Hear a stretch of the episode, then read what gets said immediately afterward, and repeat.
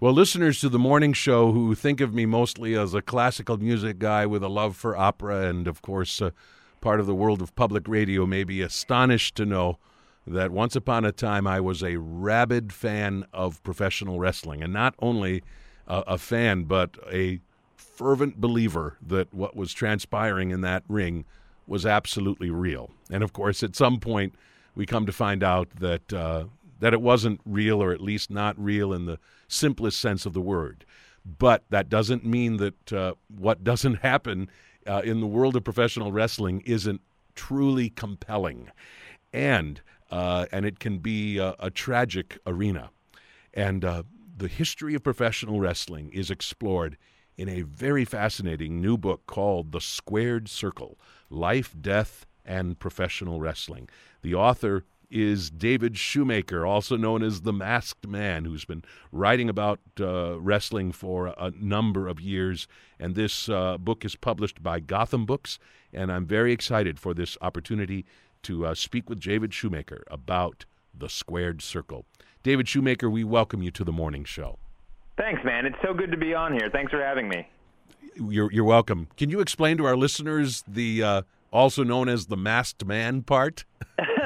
well, you know, every wrestling has his gimmick or his character. When I first started writing, I don't know, three or four years ago, my editor thought it'd be funny to to make me the masked man. It was, a lot of thought really didn't go into it, but it ended up being um, a really cool thing for my career because people, I was an unestablished writer, but uh, you know, all the readers started trying to guess who I was as if I was some reputable new, I mean, sports writer who was slumming it writing about wrestling. Um, that's kind of the same way that, you know, the master wrestler gimmick has worked throughout history too. You put a nobody under a mask and all of a sudden he's a deadly, you know, destroyer. Um, but hopefully, you know, through writing about wrestling uh, on the web and now in this book, The Squared Circle, I've uh, I've you know hopefully shown that you don't have to slum it to be a wrestling writer. You can you know it's some it's a it's a crazy sport, but uh, it's it's part of the fabric of our country, and it's you know it's it's ridiculous, but it's it's you know it's nothing to be embarrassed by. Right. You uh, you mentioned that uh, the roots of what we think of as professional wrestling today uh, can be traced back to a couple of variations that um, maybe we've seen here and there on a I don't know a old episode of Bonanza or something. I mean, uh, something really out of our of our distant uh, national past. Uh, remind our listeners about the the earliest roots of what we think of now as professional wrestling. Yeah, I mean, when I just when I started writing the book, I decided I was going to start it when you know it's a history of pro wrestling, so I wanted to start when wrestling became fake because really the sort of fakery is the most intrinsic part of it, right?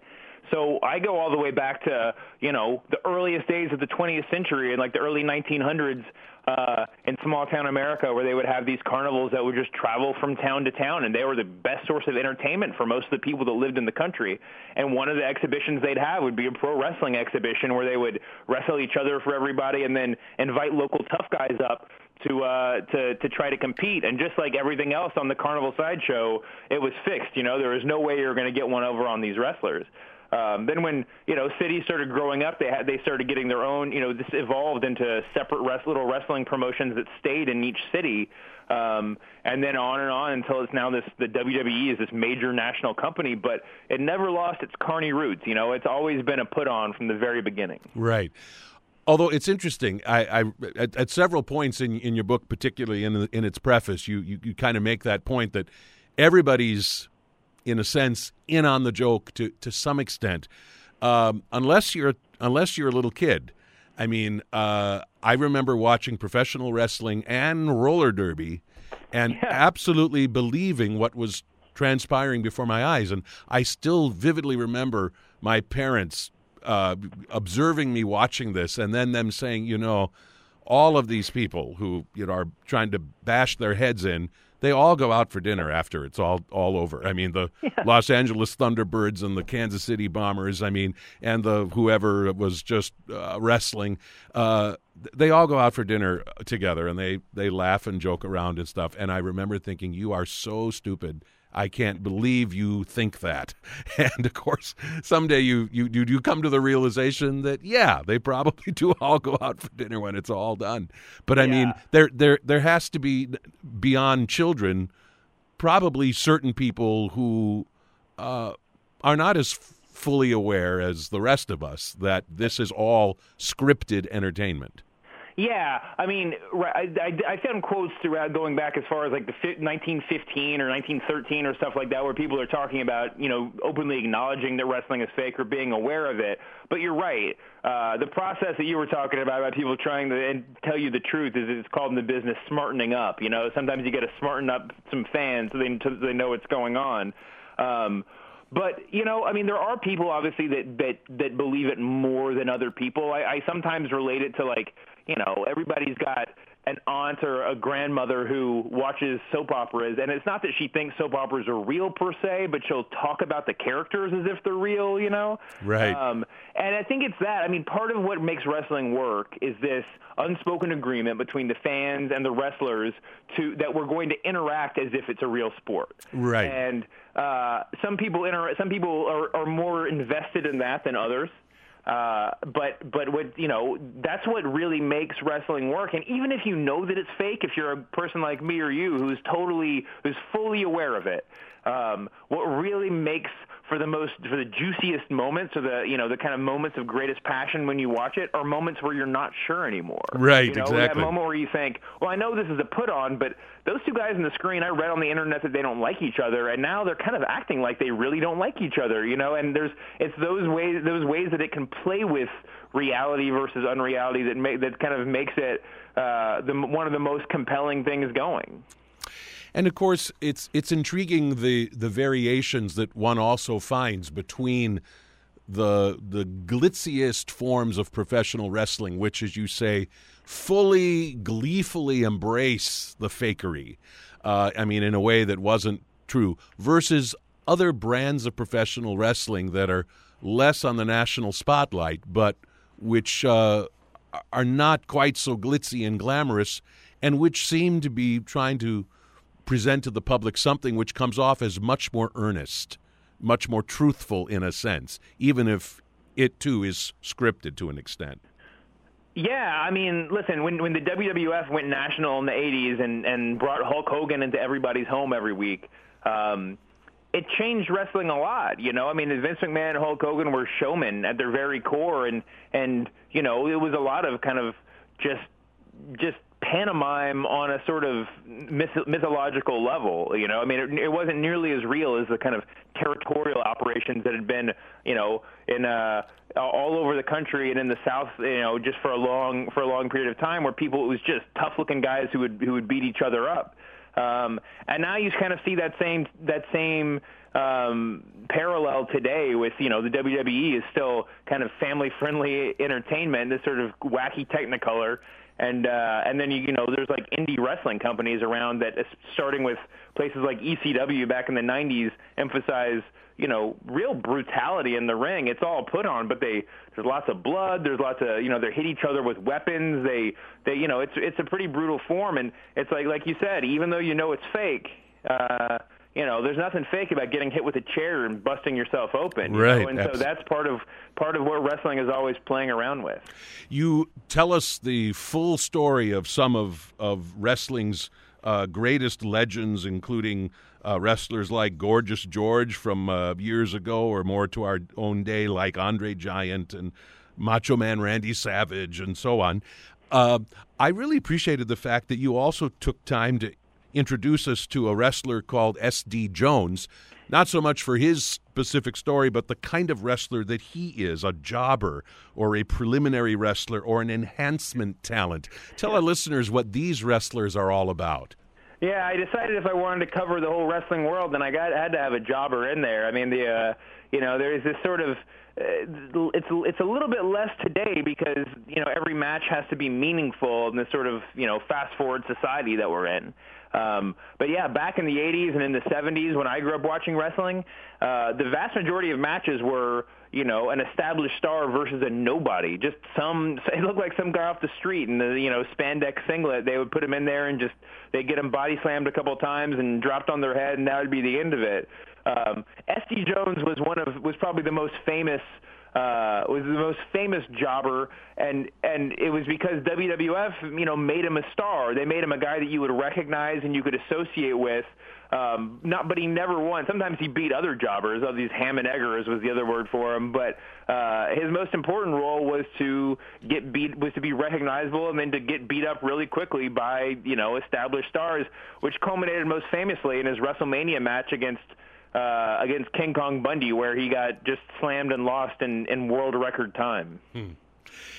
You also point out that uh, in the days when there were various Midwestern or regional uh, wrestling companies, that in many cases there would be a world champion who would get farmed out to these different constituencies around the country.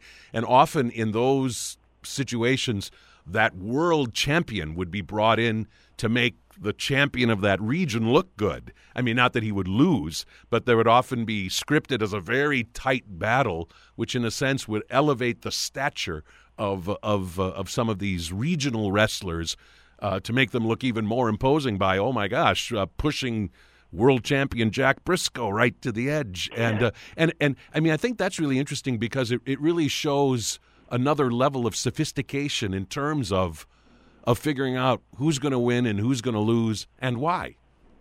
Yeah. I mean, that was an incredible era. And uh, the, territorial era is what I call it in my book.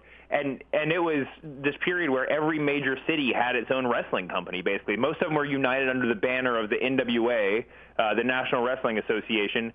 But yeah, I mean, they would they would uh, they they would have their own show. And if you lived in St. Louis or you lived in you know Seattle or you lived in Dallas, pretty much as far as you were concerned, the biggest wrestling show in the world was happening right there in your town. Absolutely. Um, you know, there wasn't cable until when cable television started up and and uh, the WWF, and then you know at first it was the championship wrestling from Georgia, but there, but you know local places would started going on national TV. That kind of undermined everything. No one no one could think they were all alone in the world anymore.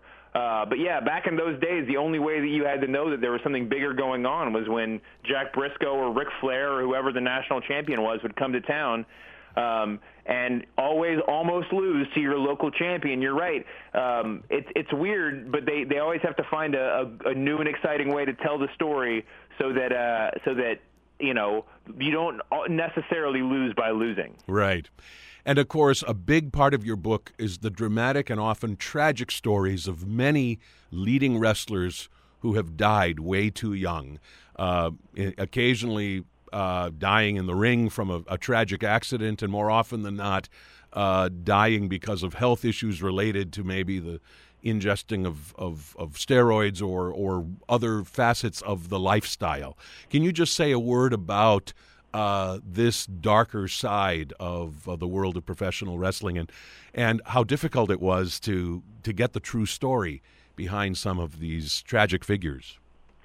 Well, I'll start with end first. I mean, in a world that's built on fantasy, getting to the truth is incredibly difficult. Um, that's part of why I focus on what some of these guys mean in a sort of broader metaphorical sense, because – as a fan, what they mean to us is almost more important than who they really are. Uh, and that's a truth that I can get to. But you know, a lot of these guys, even if they're trying to tell you the truth, they've been steeped in this fake world for so long that the line's blurry to them too, and which is an incredibly interesting part of the part of the story. Um, but yeah, I mean, the wrestling industry is is brutal. Uh, you know, as much as these guys just seem like invincible superheroes when we see them on TV. Um, you know, people will tell you that. I mean, they've done studies where wrestling a wrestling match is like playing a game of football on the offensive line.